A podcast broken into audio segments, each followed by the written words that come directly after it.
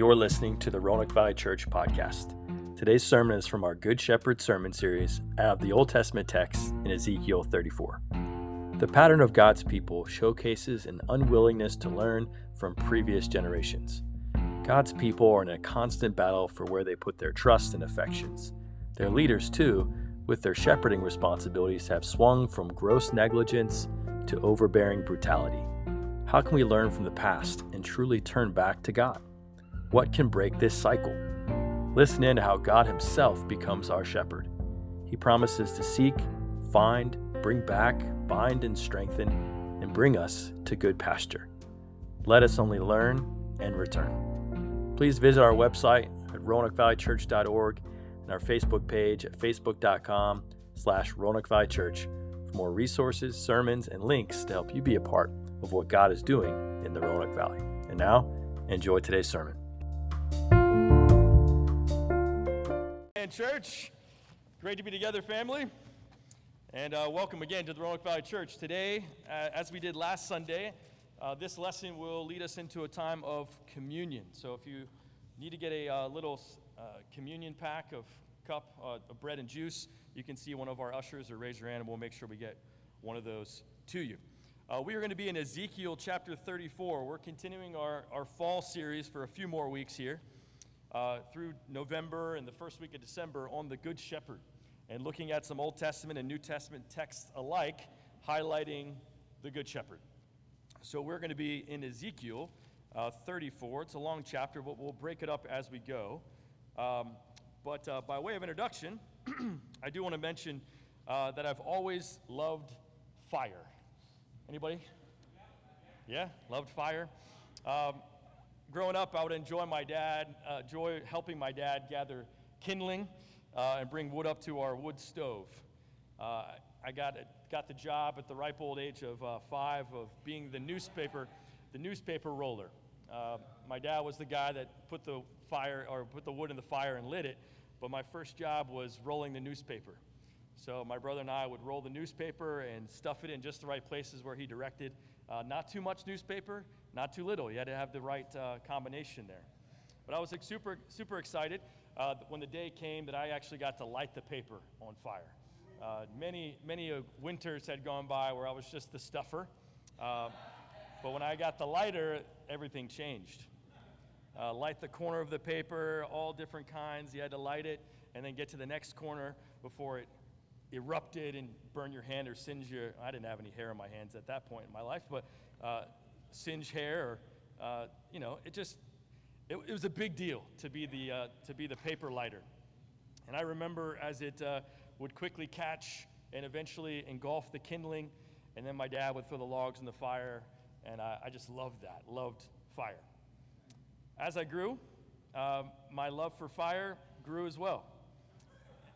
And I would occasionally sneak matches uh, out of the house and uh, I'd go behind, uh, behind our neighbor's house who had some pine trees, and we would bundle up a little small pile of pine needles and drop a match, and quickly it would burst into flames, and my friends would collectively kind of like, oh, oh, oh, and we'd start stomping it out. We always started small, but as we got more comfortable with the flames and our ability to react and, and stamp it out, the bigger the pile of needles became, and the leaves would get, and then one of my friends would, or my brother or I would have a suggestion of something else we could throw in, uh, whether it was paper or uh, someone's homework or you know graded papers from our book bags. Just drop it on there uh, to where the fire would get bigger and bigger. And one afternoon, my friends and I were skateboarding in our street when we saw across the neighborhood plumes of dark black smoke rising in the distance. Uh, we had never seen smoke that dark before. We were used to the little gray, gray smoke that was coming out of our pile of needles. So we grabbed our boards and started running through the neighborhoods, uh, through the neighbors' yards. Don't do that, but we did. Closer and closer to this plume. And the smoke was coming from an adjacent neighborhood uh, that uh, my, yeah, anyway, my friends grew up in. We turned down a familiar street that many of us had been down before to see a two story house completely engulfed in flames. It was a raging fire, and it was the biggest fire that my buddies and I had ever seen. There were fire trucks everywhere, ambulances, people standing outside, neighbors uh, crying. And once we started kind of understanding where we were, we realized that it was my schoolmate, uh, my friend David's house. His sister Jennifer and I were in the same fifth grade class that year. And we just earlier that week had a good laugh at school, and all of us were wondering are they okay? Are they in there? Did they get out?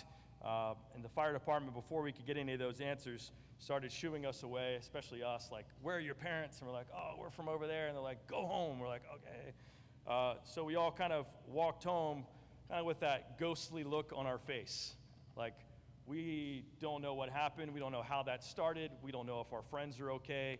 And uh, we wouldn't hear until we saw them at school a few days later. And we saw Jennifer and David that week, and our school had organized a clothing and food drive for them because they lost absolutely everything. And as we were in the hallways, one of my buddies mustered up the courage because you don't want to ask someone that's gone through a tragedy right away, like, what happened? Uh, but one of my buddies asked David, what happened? And David uh, kind of looked down, and if there was a stick on the hallway, hallway floor, he would have kicked it or a stone. But he looked down and he said, I was messing around with matches in my room when I accidentally caught my, my curtains on fire. So he was actually off the side of his bed, he said, lighting matches and throwing them down and then stomping them out, throwing them out and stomping them out. And this time he threw it, and I guess he had some type of nylon curtain or whatever like that. And the curtains went up, and it was too late. And both curtains went up as he described. And he said, I just ran. He was the only one home. Everybody was at work, and his sister was out at a friend's house. So David was home uh, lighting matches and completely caught his house on fire, and they lost everything. All my friends looked around instantly because we were fire starters too. We were the match kid kings too. Like, hey, you know, we, we do that. And some of us vowed to take David's mistake to heart. Like, we're, we're, we're done, man. No more, no more leaf piles, no more uh, pine needle matches. None of us uh, were messing around with matches when we were born or killed the time. When temptation came, I remember my friend saying, Yo, remember what happened to David? and we would say, Oh, yeah, you're right, you're right, you're right. And we never uh, lit matches uh, for a couple years. That was fifth grade, and in seventh grade, uh, we traded our matches in for cigarettes. And I've told this story before, but my brother and I and my friend Aaron, who was also a match, a match kid, uh, were down by a cul-de-sac or down by a, a creek or a, a canal uh, smoking, and my brother uh, was lighting the, uh, our, old, our old good time pine needles on fire. Uh, but this time we were in a bed of pine needles. So it wasn't a bundle, it was a, a bed of them. It was everywhere. And those pine needles caught fire and caught weeds on fire and caught a fence on fire and caught a pine tree on fire and caught a whole grove of pine trees on fire in a matter of minutes. He ran, everyone ran, we all ran. And that was our wake up call, so to speak, of the quickness and the damage and the ferocity of fire. I told you this before, but that was two years, and we were in fire class looking at the consequences of fire for an entire week looking at children, parents, dead and alive, of those who had been burned. The firefighters, ironically, the same firefighters that put out my friend's fire a, a few years earlier, were the ones with all their energy, kind of if they could put hands on us, they would have, just imploring us quit messing around with fire. You just don't know how terrible this can be just wake up. A small thing can become a catastrophic thing in a moment. 1 Corinthians 10, that's not our text today, but it highlights how the Old Testament is meant to be a trendsetter for us in the sense that it's meant to share with us that the mistakes and the examples of the past are meant to teach us now. 1 Corinthians 10 11 says, These things happened as examples and were written down as warnings for us, on whom the culmination of the ages has come. Paul, in that letter, was referencing all the things that happened to God's people in the wilderness as examples for them to heed to pay attention to so that they would not go the same route. All right? And all of us can think at this time of things we've seen that others had done and say, Ooh, I'm, I'm not doing that. Those are the best mistakes, the ones you don't make, the ones you can learn from, somebody else makes, and said, Okay, I, I know what happens when they do that. Unfortunately, we also have seen other people make mistakes, vowed to not do them ourselves, and we find ourselves right there doing the same thing. So none of us are greater than the other here. Uh, David burned his house down, I burned a fence down, and a whole bunch of trees down. Maybe you've done something, uh, maybe not with fire, but with words, or with a lack of forgiveness, or something to burn things down, even though we know the consequence remains. In Ezekiel 34, uh, we don't know much about Ezekiel as a church here, but I'll tell you a little bit. He was a contemporary of Jeremiah. Jeremiah was the one we looked at last week in regards to his good shepherding and the prophecy of what was going to happen to Jerusalem. Ezekiel was taken captive in 589 BC, and he was part of the first wave of those taken to Babylon. If you're familiar with Daniel and him being taken to Babylon, is what we're all talking about here. Ezekiel's on that trek as well. Ezekiel was in Babylon, where only a handful of years later, three to be exact, a second revolt happened in Jerusalem, which led to the complete destruction of Jerusalem, which Ezekiel, for 33 chapters in some, had been prophesying what was going to happen. So God's people had been hearing for quite some time from Ezekiel, both in captivity and before captivity, that the consequences of their sin, them turning away from God, was going to have to be the destruction of their land to wake them up. That they refused to repent, they refused to, to leave idolatry in the past. The shepherds, the elders of Jerusalem, were actually worshiping false gods in the very temple of God. There's a text earlier where, uh, if, you, if you know your history, the temples were actually pointed uh, to the east, to the sun rising. And it says the elders were bowed down facing the west with their backs towards the altar. This is an imagery that they had literally turned their backs on God and were worshiping other gods, the gods of actually the, the sun rising, the, hot, the heat of the sun rising in the west. That they were using the sun as the one who provides all of their power and their source of sustenance. So, a literal, uh, we're turning our back on God who provides, and now we're, we're replacing him with the sun and the powerful the powerful rays we feel on our skin as those as the one who provides and takes care of us. And Ezekiel saw that, and God prof- told him to prophesy the impending destruction on Jerusalem. And here in chapter 34, as has been the pattern, God references the failings of leadership, and he also references the failure of God's people collectively. And we'll look at that again today. So, this is kind of good news, kind of wake up call. Kind of, I just saw David's house burning and I need to heed the lesson, or else I'm going to make the same, same mistake. So this morning really is, uh, in some ways, half, uh, I pray, a sobriety of the reality of when we decide not to take God's word seriously and the hope we can have knowing that God comes through, even though we can be in a cycle of learning and making mistakes, learning and making mistakes. Amen? So, Ezekiel 34, and we'll break this up a bit. This is towards the leaders. The word of the Lord came to me Son of man, prophesy against the shepherd of Israel, prophesy and say to them, This is what the Lord says Woe to you, shepherds of Israel, who only take care of yourselves. Should not shepherds take care of the flock? You eat the curds, clothe yourselves with the wool, and slaughter the choice animals but you do not take care of the flock. You have not strengthened the weak, or healed the sick, or bound up the injured. You have not brought back the strays, or searched for the lost. You have ruled them harshly and brutally. So they were scattered because there was no shepherd. And when they were scattered, they became food for all the wild animals. My sheep wandered over all the mountains and over every high hill. They were scattered over the whole earth, and no one searched or looked for them. What we see here early on is with the leadership, which we've talked about the leadership of Israel, shepherds, pastors, elders, those who were entrusted with God's people to lead them to the ways of righteousness. And what we see here is a, is a reality that there were shepherds, but who they cared for was themselves. And we see the breakdown of Ezekiel, and how do we know these shepherds took care of themselves? Is everything that the sheep provided was for their sustenance. There was no sacrifice. They were fattening themselves literally on the church, on the flock. That the leaders took care of themselves and they saw them helpless and without a shepherd, but let them do just as they wanted.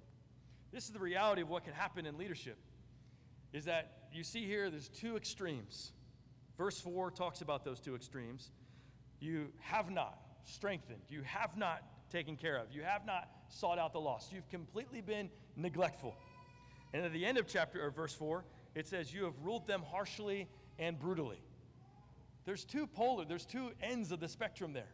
That the leadership is either completely out to lunch and everyone does what they want to their own dismay, or they're being ruled harshly or brutally, meaning they're so on top of them that they're choking them out. I think all of us can experience or have experienced both ends of those spectrums when it comes to those who have been in leadership or you yourself as a, as a shepherd, that we can go from one end of the spectrum. Even in my own parenting, I can be permissive, and then when I start to see this is not good, then I step up my game and it becomes harsh. And it's like, whoa, where did this come from? You were just the, the nice guy, cool cop, and now you're the bad cop. This is confusing.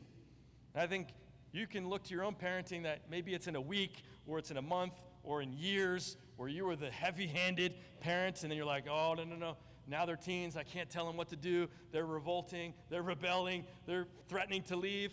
All right, we'll be cool. We'll just be buds. And then you become permissive and they go do what they want. That's a, that's a real temptation. Bring that, uh, that example from parenting just into our one other relationships. It's easy as someone who's mentoring or someone who's older, you're looking at others and you're you know what happens when you stray from God. So you're all over the younger generation to make sure they don't do that. But it becomes heavy-handed. They don't, they don't learn the whys, they just learn the whats. Here's what you're to do. Do this, don't do that. And our leadership has been that way in the past. Our discipling relationships have been that way in the past. We're just, don't do this, do this, don't do this, and it's heavy handed. But I fear the spectrum shifts and we don't find synthesis. We shift the other way and we become people who see what's happening but don't get involved. Where we're neglectful, or I'm neglectful. You know, as a person, as a leader, there's been times where I said this last week, there's been times where I should have listened and instead I offered a rebuke.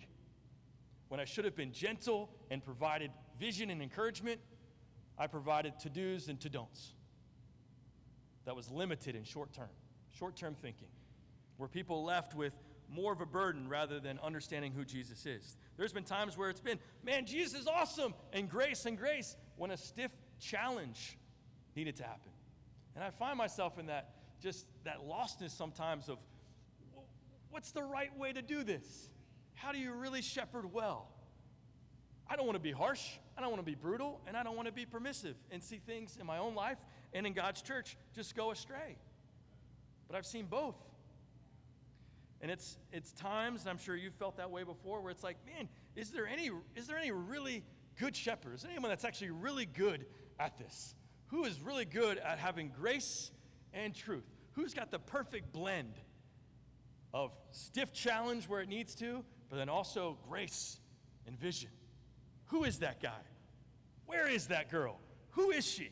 And we know the answer to all that. But I think what's happening here, and what, what's been dangerous even as we've studied the Good Shepherd, is that Psalm 23 is a recap. Psalm 23, Jeremiah 23, and Ezekiel 34, they all have the same big idea.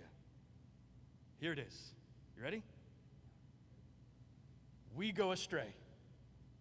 Leaders try to lead, and they lead in the wrong ways.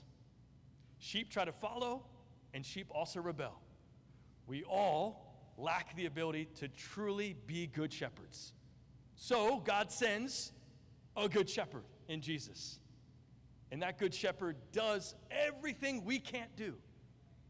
And we love him for it. That's the big idea, over and over and over again. But the danger is what? You've heard this love song before. You've heard this before. I've heard this before. I can't shepherd well. Thank God we have Jesus.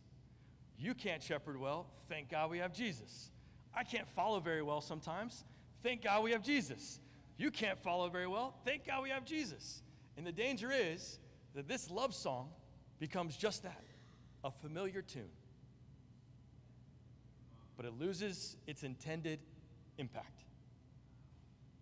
That fire that day woke me up.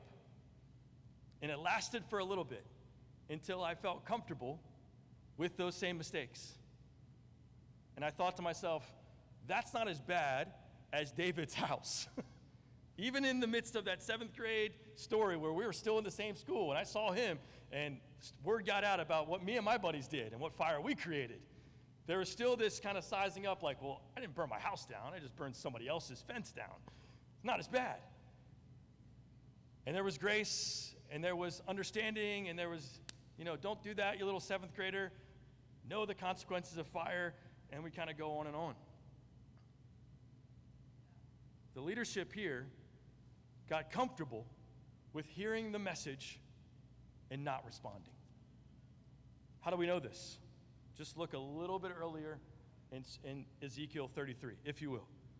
Verse 30 of just chapter before.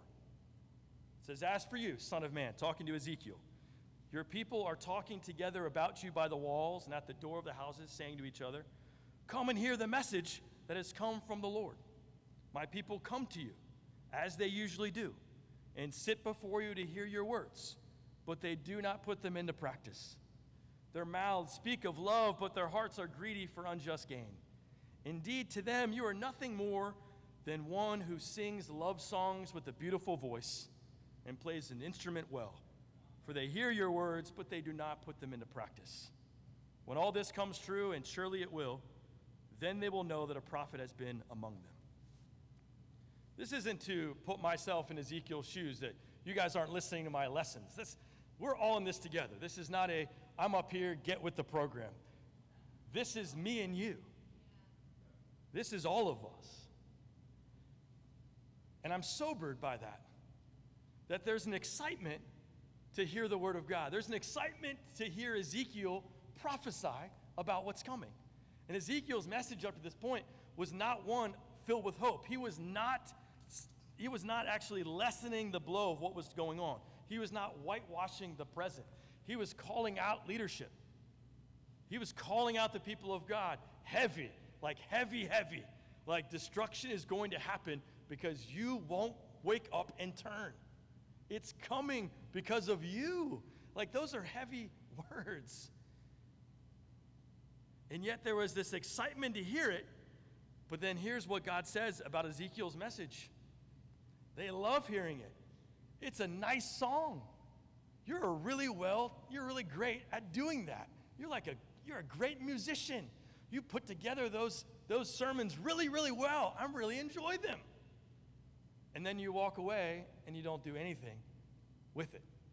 And I thought, "Oh my gosh. How many times have I heard great truth? Great truth presented well great truth presented well in a podcast or my own readings, whatever it may be. Again, I'm not putting myself in this position that you heard a well, eloquent lesson, all put together, blah, blah, blah. No, no, no.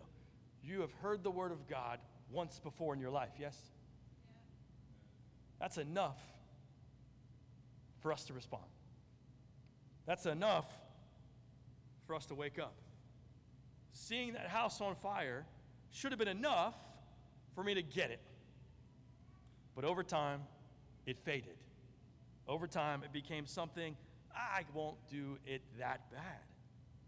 And I think for us, back to 1 Corinthians 10, these examples of a whole people being sent to Babylon is meant to be for us a wake up call example for how bad things get when God's people don't respond to his word the slippery slope. You say, oh, well, who's coming to get us from our land and take us somewhere? What kind of slavery is waiting for us? Is there a king that's going to come and take out the US of A. That's not the message. We know the enemy. We know what's coming that wants to take us out. We know the one who is far greater than any missile launched over, far greater than any naval vessel on your shores. The very enemy that wants to take you out is the very thing that starts small, like a small clump of pine needles in your heart, equivalent to a lustful look that turns into, again, let's not think we're above this. A lustful look now, a laugh at a joke at work tomorrow, turns into romantic interest in a year that can turn out into a full blown affair in five. You're not above that. I'm not above that. Last time I checked, I like when people laugh at my jokes. You like it when someone compliments you. These are, these are fine things, but a small Kindle goes unchecked. It could turn out in your worst nightmare. People don't get addicted to drugs and pornography from just one glance. It becomes a coping mechanism. It becomes something that, that shapes, reshapes medically their mind, and it becomes something dependent. Again, I'm not telling you anything you don't know. But these are things we've got to talk about as a fellowship, as a family, to recognize that we hear the Word of God a lot. We have more access to God's Word than we ever have before. And I myself have become comfortable with a lesser standard of what it means to follow God. That there's something about where I am now spiritually that only a handful of years ago I would have been like, man, that's lukewarm. Times where I've read, times where I've put into practice just enough to not feel guilty. But if I look at passages as to what it really means to have God be my shepherd, there are areas of my life where I don't let Him shepherd me. There are areas of my life where I don't want His rod and staff to comfort me. I've got other things to comfort me. I've got sports to comfort me. I've got Netflix to comfort me. I've got just stewing in my own self pity to comfort me. I've got the comparison game where I'm doing enough, where's everybody else to keep me company? You have something too. You know, the times in my life where I find myself today is going on a prayer walk in the morning just to have kind of God's blessings to send me through the rest of the day. But if God were truly shepherding me, I'd see Him and my need for Him all day long. Where I'd be reflecting and yearning and desiring His presence. Now, I've got some friends from uh, our soccer team here, and uh, I've got to confess uh, being, i I've said this before, right? Being a soccer dad and someone who's played soccer a lot in my life, and uh, someone who can be that dad thinking, you know, you're living vicariously through your own 13 year old and uh, get him boy and uh, win that tournament because you didn't win many. There's been times where my sinful nature has been on full display. Like I'm ashamed that I'm yelling at the top of my lungs at a 40 year old man in a yellow shirt that's getting paid to referee a game that has no bearing on my life.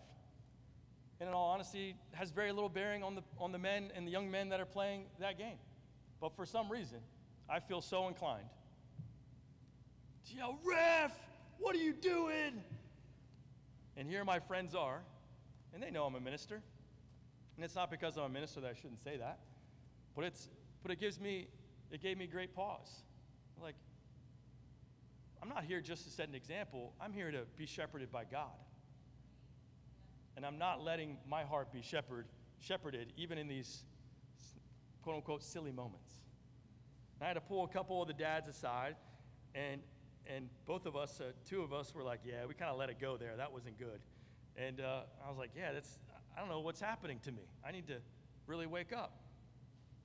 And it's the little things. I'm like, oh, come on, man. Get, come on, ref. I've heard worse. Yeah, probably. But in my heart, I wanted to say a lot of other things. And they won that game too, which is ridiculous. Anyway. What am I saying here is that this was a slippery slope for me.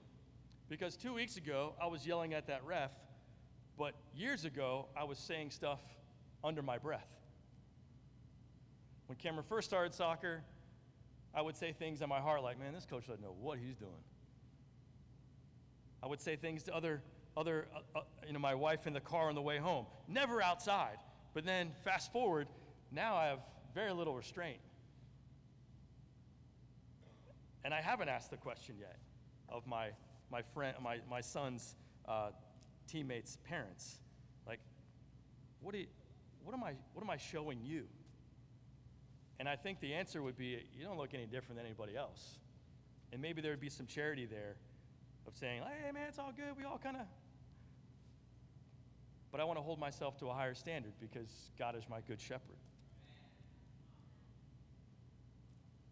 I share all that as someone who God has called to shepherd and be concerned and to care and to sacrifice and to imitate Jesus as someone who looks for the comfort of others rather than their own comforting. Not a neglectful comforting because I can't pour out what's not filled in, but there's a high calling here that I want to heed. That God, as I've said a couple Sundays ago, God takes shepherding seriously and not bounding up the injured, not pursuing the lost in our community, not going after those who have walked away from our fellowship with a desire to see God work is neglect. And there have been plenty of times where I've chosen my comfort, my time, my schedule over being interrupted by God and His Holy Spirit to do the very thing God's called me to be. There are folks that there's a category, there's a, you know, one of those Rolodex of names that come across my mind when I read verse 4. You have not strengthened the weak. There are weak here in the RVC. There always will be. And I'm not the Savior, but I am called to help point them to Him. And I think you too know that there are weak among us. And instead of pursuing them, we said, ah, I got to take care of my own that we feasted on the fellowship and knowing that others aren't. And we take, we take, take to heart what we get out of it and say, oh, well, they'll be fine. Again, there's plenty of applications here for us. You know, God does tell us in verse 7 through verse 10 that He's going to come and hold those shepherds accountable. God will hold me accountable. God will not let His church fail because of wishy washy leadership. God will always, always protect his church. In verse 11, we have the answer. Verse 11 is this what God says? Okay, we've got leadership and we've got sheep doing their own thing. I've got something to do here. And praise God for it. Verse 11, it says, For this is what the sovereign Lord says I myself will search for my sheep and look after them. As a shepherd looks after his scattered flock when he is with them, so will I look after my sheep. I will rescue them from all the places where they are scattered on the day of clouds and darkness. I will bring them out from the nations and gather them from the countries. I will bring them into their own land. I will pasture them on the mountains of Israel, in the ravines, and all the settlements in the land. I will tell them and I will tend them in good pasture, and the mountain heights of Israel will be their grazing land. They will lie down in good grazing land, and they will feed in a rich pasture on the mountains of Israel. I myself will tend my sheep, and I'll have them lie down, declares the sovereign Lord. I love this. Verse, six, verse 16 I will search for the lost and bring back the strays. I will bind up the injured and strengthen the weak. But the sleek and the strong I will destroy. I will shepherd the flock with justice. God says, I myself, I'm coming down. I'm going to come down and take care of the sheep. I'm not going to let them stray. I myself will come. The truth here is that we have a shepherd king. A shepherd king. A king who rules but comes to shepherd. There's not many leaders like that. There's not many leaders that, that take off the kingly crown and willing to empty themselves and be a shepherd. But we have one in Jesus. That's who this prophecy is all about. It's about David and the servant David, he will rise up, but it's about Jesus who will be our good shepherd, the very one who will come down in clouds into the darkness and rescue us. Bring us from a lowly place to a good pasture. Bring us from the lowly fire pits of our own destruction to the mountaintops of Israel. God will search for the lost and bring back the strays. Jesus will look for those who are injured and will bind them up. He will strengthen those who are weak. But this challenge is for me, and I extend it to you if, as well if the shoe fits. But the sleek, but the strong will be destroyed. What's God saying here? Those who have taken care of themselves will be taken care of with justice. Those who have taken care of themselves in the midst of others not being taken care of will get what's coming to them. If you think about Lazarus and the story of Lazarus in Luke chapter 16, Lazarus was the, was the man who was at the gate called Beautiful. And every day the religious ruler walked by him and he was asking for things, asking for things. And he never took care of this man who was bound and broken and enslaved. And one day, that rich ruler died. And he saw that Lazarus was now up at the bosom of Abraham. And now he's begging for just a little bit of water to be put on his tongue. You know what Jesus tells him? In your day, you had everything, and he had nothing. And now he's going to have everything, and you have nothing. You had everything you needed in this life, and that was good enough for you. And you ignored those who had nothing. You tended to yourself, and you neglected other people. This is so challenging because we have everything in our culture that reinforces take care of yourself. Find your own truth and live by it. Don't let anybody tell you. Don't depend on anyone. Don't submit yourself to any type of church authority or relationships. Just keep them at arm's distance. And what does that do? It creates a church that does not embrace God's authority. And because of that, we don't stay close and we don't take care of each other. We assume you don't want to be taken care of. We assume that you don't need anything. But we do, don't we? And we would be stuck in that cycle if it wasn't for our good shepherd who says, you know what, I've seen enough. I'm coming down myself. I'm coming down myself to search for them, to look for them, to bring them back. Bring them back is the word in Hebrew, shuv, which means to repent, which means to turn away from sin and come back to God. It's not a, an epiphany like, oh, okay, I think I'm going to come back and kind of do things God's way. It's a, oh my goodness, oh my goodness, I've been doing these things. I don't want to live this way anymore. I'm going to submit myself to the shepherd king.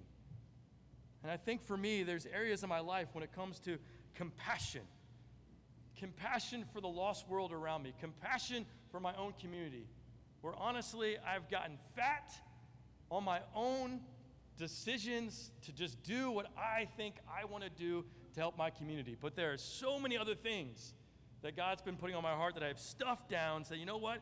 That stretches me a little bit too much for my comfort. I don't think that's what I want to do with my time. I've, I've decided these are some good outlets in my ministry.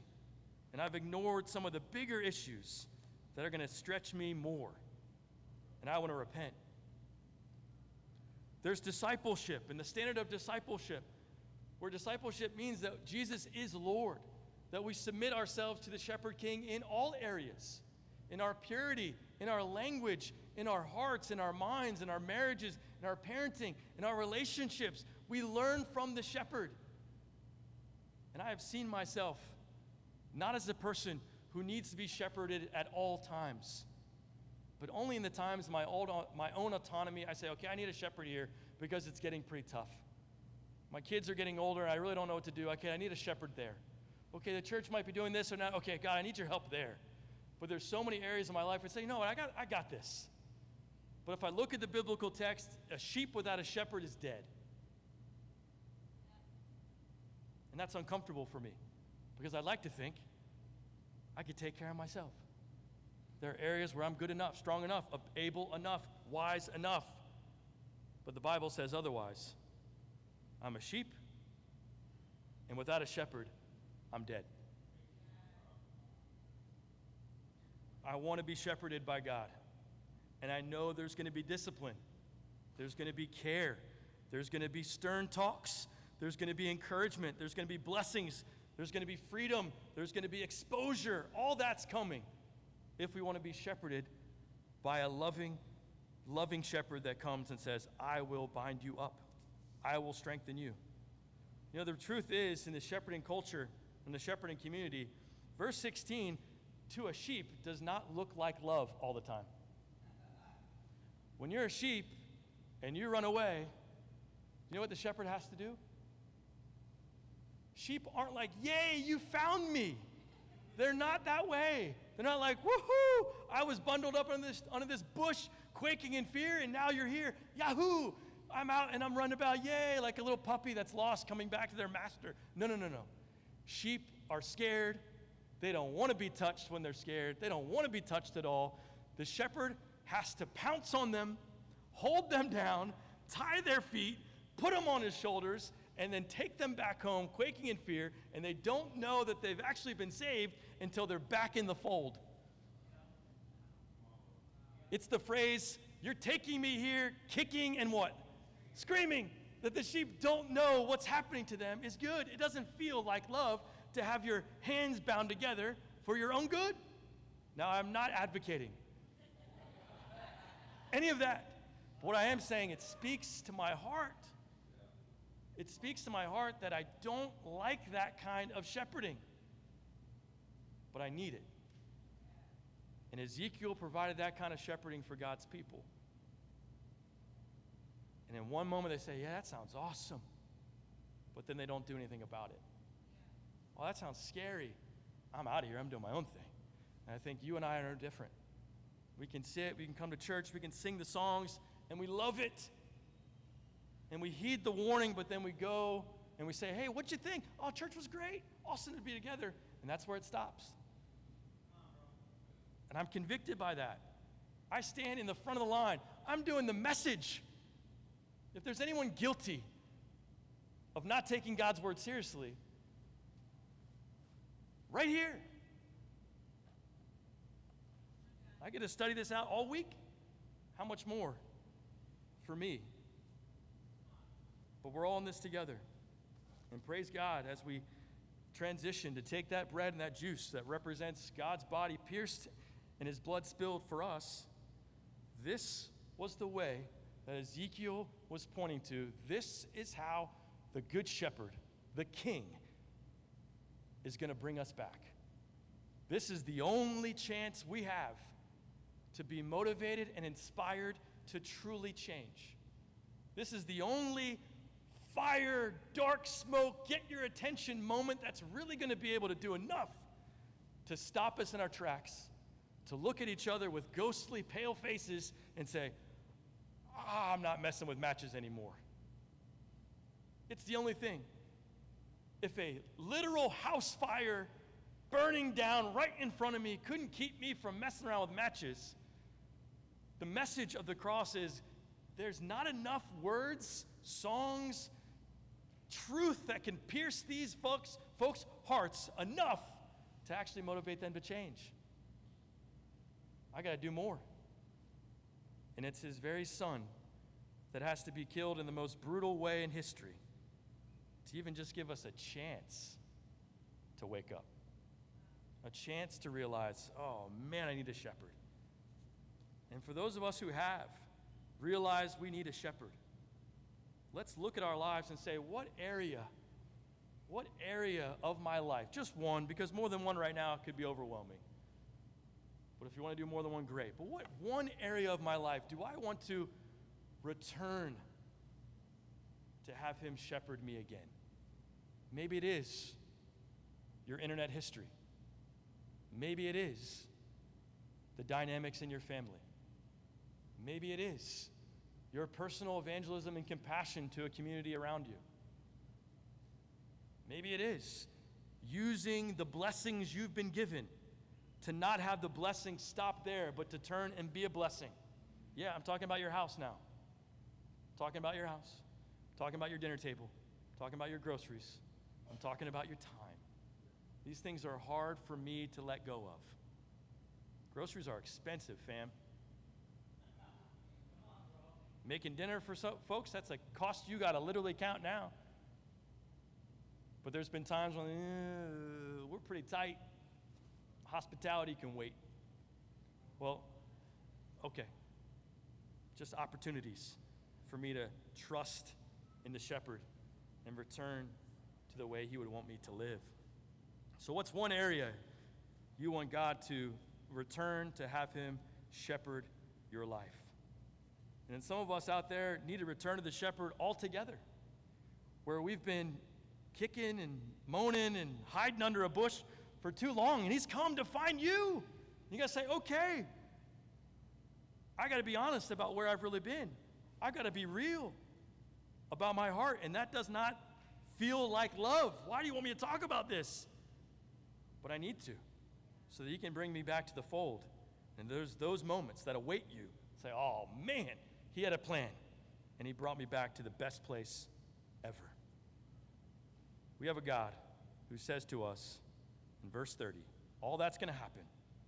He's going to bring you back, and then they will know that I am the Lord their God, and they are my people.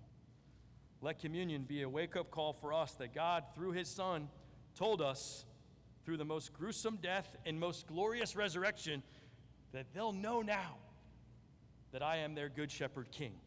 They will know that I am their God and they are my people. Let's reflect as a family and where we want God to shepherd us again. And let us rejoice in our God who came down and said, This is how they're going to know that I'm their king, I'm their God, and they are my people. Let's pray. Lord in heaven, God, we come before you. God, I'm humbled by your kindness that every Sunday, every day, we have an opportunity to hear the gospel, to re- be reminded of your grace and your kindness that in no greater ways has been expressed through the death and the burial and the resurrection of your Son. That he came down not just uh, in theory, not just in some cool metaphor, but in actual historical death and resurrection for our sins. That he had to show us, you had to show us, how serious you take sin and how serious you love us. And that's the way you chose to do it. God, help that to shake us to the core, to help us to see where we've strayed but then know at the other hand, other side of the coin, you are a king, you are a shepherd who loved to come down and rescue us, to take us from the fire pit and bring us to the highest mountains, to have us to lie down in pastures, to be completely taken care of. That's who you are. God, help your kindness now to help us as a family collectively to take the gospel and to respond to it, to let you be our shepherd once again in all areas for let, to let you be the king that you are in our lives. God, thank you for your forgiveness. Thank you for your grace that pierces deep and prayerfully compels us to no longer live for ourselves, but for you. We love you. Bless this time. We ask all this in your son's name. Amen.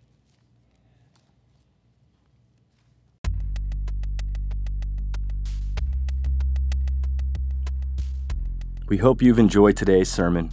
Be sure to check back every Sunday for new sermons listed right here. Subscribe to us on YouTube and like us on Facebook to stay in touch with all that God is doing in the Roanoke Valley Church. Thanks so much, and we'll see you next time.